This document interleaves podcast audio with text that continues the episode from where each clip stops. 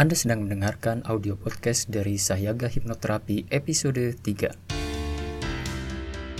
Selamat datang di serial audio podcast bersama Sayaga Hipnoterapi. Institusi penyedia layanan hipnoterapi dan konseling profesional di Kota Bandung yang membantu penanganan berbagai masalah kesehatan, emosi, dan perilaku yang mengganggu kualitas hidup.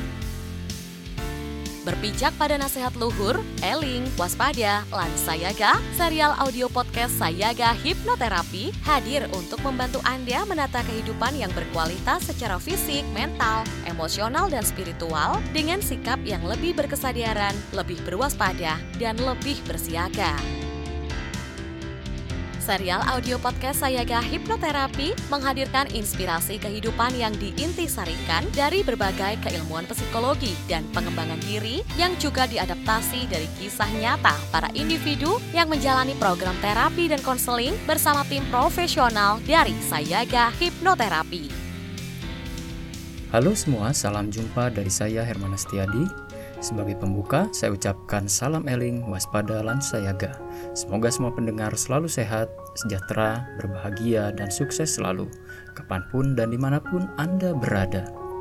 Sebelumnya, ada baiknya dalam podcast awal ini saya menceritakan sedikit latar belakang aktivitas saya, agar para pendengar dapat lebih memahami dan meresapi bagaimana podcast yang saya buat kali ini maupun ke depannya sering kali justru terinspirasi dari pengalaman saya sehari-hari. Kembali lagi ke perkenalan diri, saya Herman Setiadi. Anda dapat memanggil saya Kang Hermana.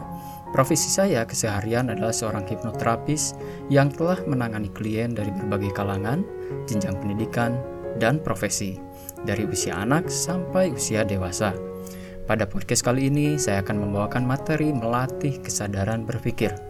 Jika Anda mengikuti artikel saya di website sayagahipnoterapi.com, maka Anda akan menemukan keterhubungan dengan materi saya kali ini. Seringkali cara kita merasakan suatu situasi berasal dari persepsi kita tentang situasi atau kejadian tersebut. Persepsi itu bisa saja benar, tetapi terkadang juga tidak.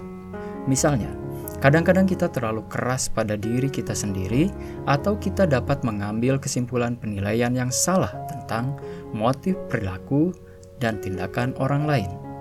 Hal ini dapat saja menyebabkan masalah dan membuat kita menjadi tidak bahagia, dan dapat pula menyebabkan kita berlaku tidak adil kepada orang lain. Kesadaran, berpikir positif, dan rasional adalah cara sederhana yang dapat membantu Anda mengubah keadaan ini. Salah satu definisi stres secara umum adalah bahwa stres terjadi ketika seseorang berpikir bahwa tuntutan pada diri individu melebihi sumber daya pribadi dan sosial yang mampu dimiliki individu. Biasanya, dalam keadaan stres, orang akan membuat dua pilihan utama. Yang pertama, mereka harus merasa terancam oleh situasi tersebut. Kemudian, mereka harus menilai apakah kemampuan dan sumber daya mereka cukup untuk menghadapi ancaman tersebut. Seberapa besar stres yang dirasakan seseorang tergantung pada seberapa besar kerusakan yang dapat ditimbulkan oleh situasi tersebut, dan seberapa besar sumber daya yang dimiliki untuk dapat memenuhi tuntutan situasi tersebut. Persepsi menjadi kunci penting karena secara teknis, situasi tidak memunculkan stres begitu saja melainkan munculnya interpretasi kita terhadap situasi yang mendorong tingkat stres yang kita rasakan. Kadang-kadang kita benar-benar berada dalam situasi persis seperti yang kita bayangkan, atau kita katakan kepada diri kita sendiri. Pada beberapa situasi, sebenarnya bisa saja berbahaya dan dapat mengancam kehidupan kita, baik secara fisik maupun sosial.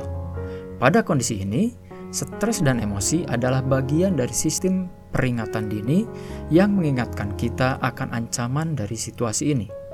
Seringkali kita terlalu keras dan tidak adil terhadap diri kita sendiri dengan cara yang tidak akan pernah kita lakukan pada teman atau pada orang terdekat kita. Bersama dengan pemikiran negatif lainnya dapat saja menyebabkan stres dan ketidakbahagiaan yang intens dan dapat sangat merusak kepercayaan diri kita. Kondisi stres yang dibiarkan berlarut-larut bisa saja menyebabkan masalah kesehatan, Meskipun teknik manajemen stres ini telah terbukti memiliki efek positif dalam mengurangi stres, semata-mata ini hanya untuk panduan.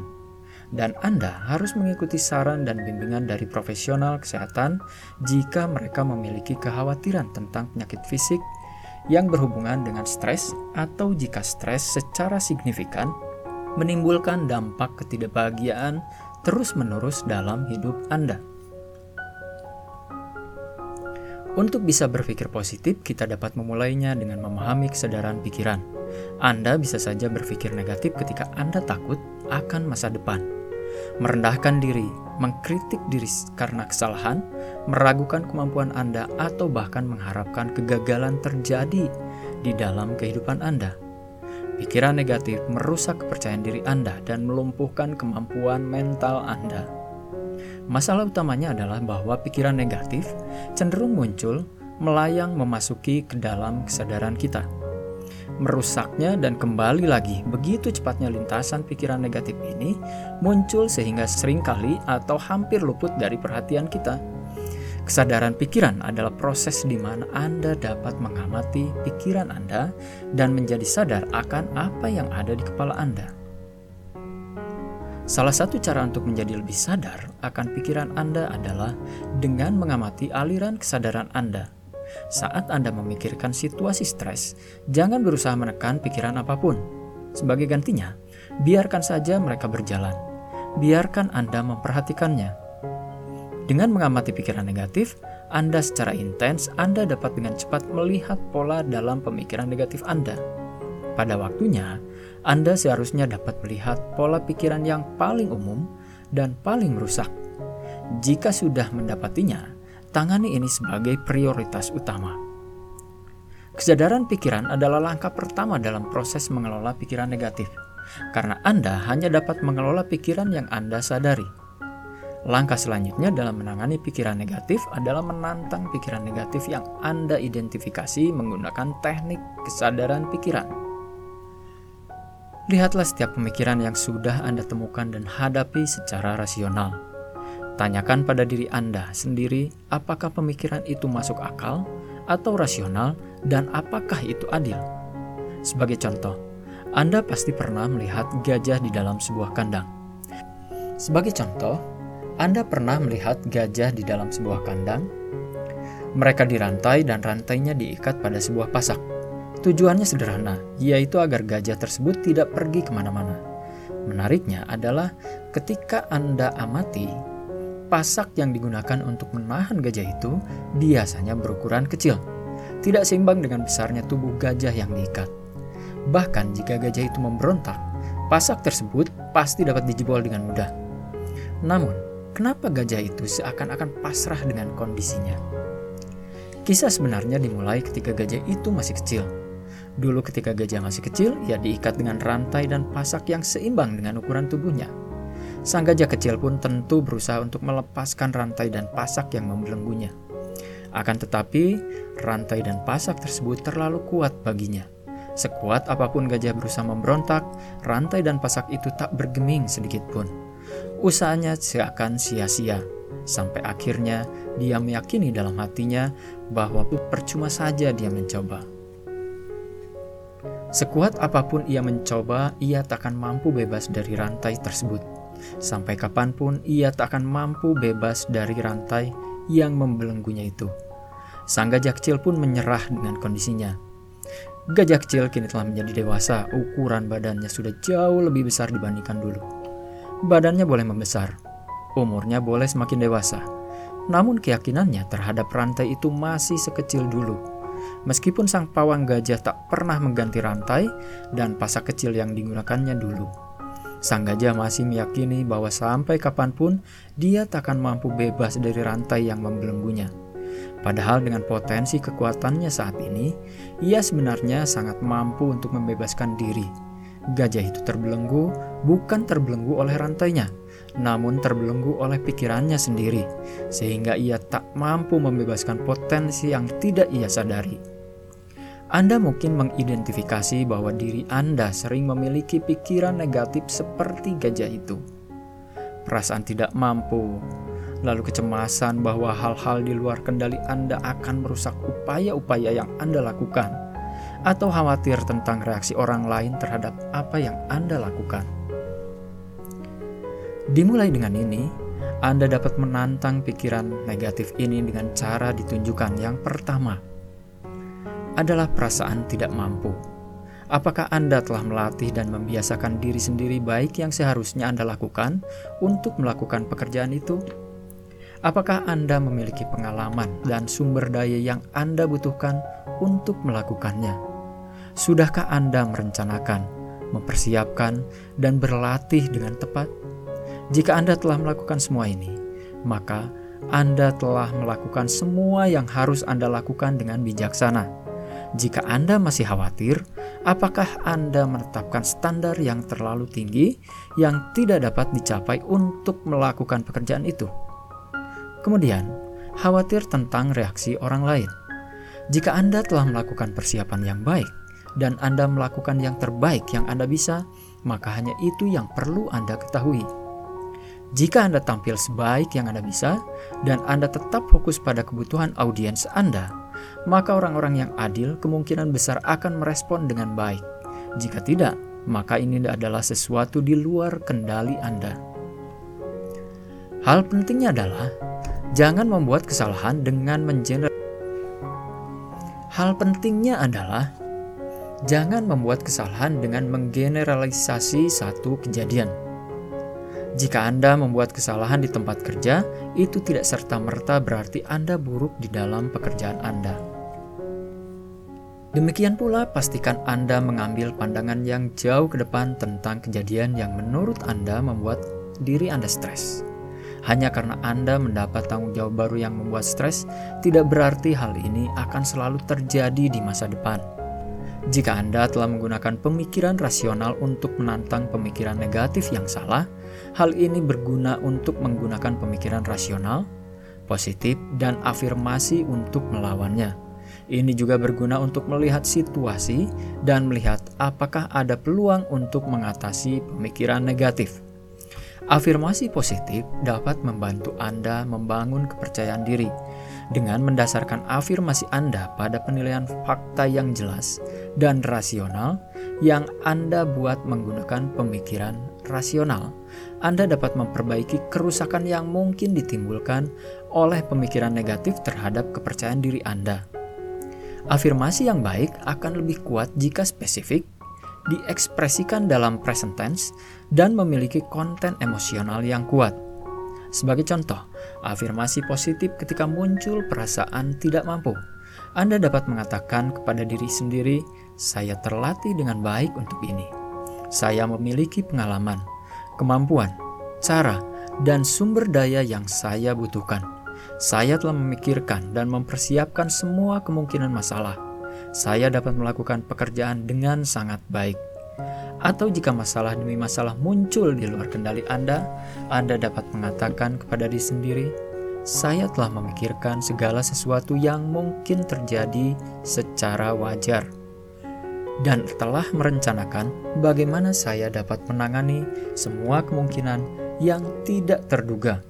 Setiap orang siap membantu saya jika diperlukan. Saya berada di posisi yang tepat untuk bereaksi secara fleksibel dan efektif terhadap kejadian yang tidak biasa, atau mungkin juga terjadi kekhawatiran tentang reaksi orang lain, Anda dapat mengatakan kepada diri sendiri, "Saya sudah mempersiapkan diri dengan baik dan melakukan yang terbaik yang saya bisa." Orang yang adil akan menghormati. Saya akan mengatasi kritik yang tidak adil dengan cara yang matang dan profesional. Atau mungkin juga terjadi kekhawatiran tentang reaksi orang lain anda dapat mengatakan kepada diri sendiri, "Saya sudah mempersiapkan diri dengan baik dan melakukan yang terbaik yang saya bisa." Orang yang adil akan menghormati ini. Saya akan mengatasi kritik yang tidak adil dengan cara yang matang dan profesional. Selain memungkinkan Anda untuk menyusun afirmasi yang berguna, bagian dari berpikir positif adalah dapat melihat peluang yang mungkin bisa Anda lakukan dalam situasi sulit yang tengah Anda hadapi. Pastikan Anda meluangkan waktu untuk mengidentifikasi peluang ini dan fokus pada mereka sebagai bagian dari pikiran positif Anda. Di masa lalu, banyak orang menganjurkan berpikir positif seolah-olah itu adalah solusi untuk segalanya. Pendekatannya harus dilakukan dengan akal sehat. Putuskan secara rasional tujuan apa yang Anda capai secara realistis dengan bekerja keras, dan kemudian gunakan pemikiran positif untuk memperkuatnya. Kesadaran pikiran membantu Anda mengidentifikasi pemikiran negatif, ingatan-ingatan yang tidak menyenangkan, dan salah tafsir atas situasi yang dapat mengganggu Anda dan merusak kepercayaan diri Anda. Pemikiran rasional membantu Anda untuk menantang pikiran negatif ini dan belajar darinya, atau menyangkalnya sebagai suatu hal yang salah. Anda kemudian dapat menggunakan afirmasi positif yang dapat Anda gunakan untuk melawan pikiran negatif.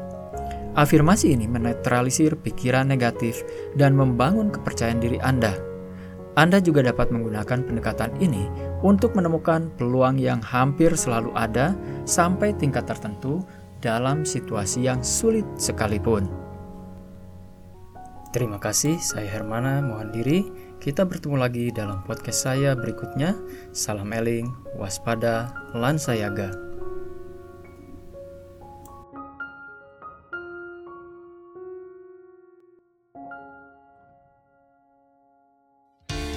Dapatkan lebih banyak inspirasi menarik lainnya dengan ikuti Instagram @sayaga.hipnoterapi dan podcast channel Sayaga Hipnoterapi. Kunjungi juga website www.sayaga-hipnoterapi.com untuk temukan lebih banyak informasi menarik lainnya, termasuk untuk memesan layanan hipnoterapi dan konseling bersama para tim profesional dari Sayaga Hipnoterapi di Bandung untuk membantu Anda menangani berbagai masalah kesehatan, emosi, dan perilaku yang mengganggu kualitas hidup. Mari menjalankan kehidupan yang eling, waspada, lan sayaga.